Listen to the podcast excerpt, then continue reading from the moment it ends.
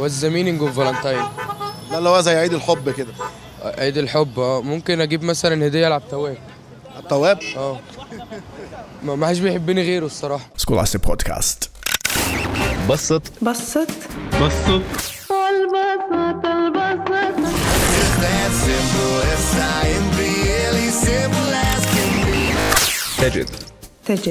تجد.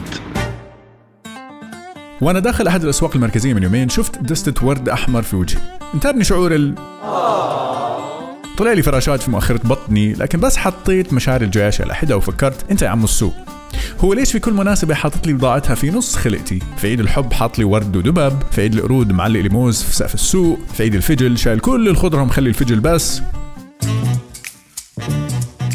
أذكر في أحد الحوارات اللي دارت بيني وبين رجل كبير بالسن يملك واحدة من أقدم محلات بيع البهارات في وسط البلد، بقول لي رجال يا آدم إذا بدك تعيش حج والناس راجعة بين هلالين، وإذا بدك تبيع بيع والناس حاجة برضو بين هلالين.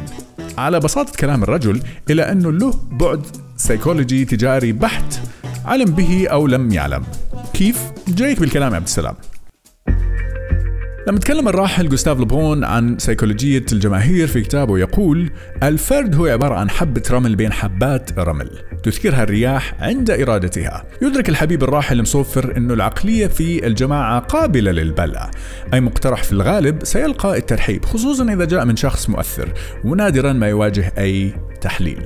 حتى لو افترضنا أن المقترح أهبل كان مفيد أو غير مفيد، احتمالية تبنيه من قبل الجماعة واردة جدا، ويزداد بشكل طردي كلما زاد عدد المرحبين والمتبنين لهذا المقترح، مما يزيد هنا في حالتنا احنا أو في موضوعنا اليوم من احتمالية الشراء الفجأة أو ما يسمى بالإمبولس باي. شراء الفجأة هذا هو فاكت اوف لايف، نفس زحمة 8 الصبح للدوام، لكن استراتيجيات تفادي شراء الفجأة ممكنة باتباع بعض التكتيكات.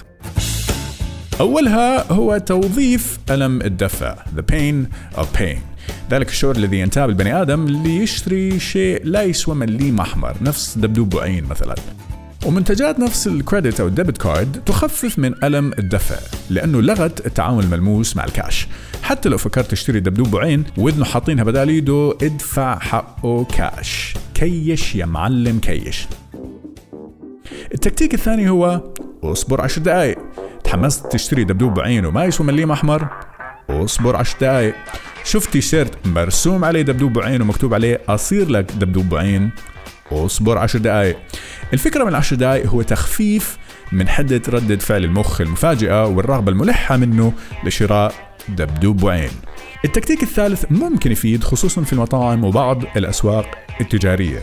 خلينا نفترض انه احنا مو جوعانين بس شمينا ريحة نار. لو انت مو جوعان راح تجوع، والحركة هذه مقصودة. حلها خذ معك علبة سردين، افتحها وشمها مثلا.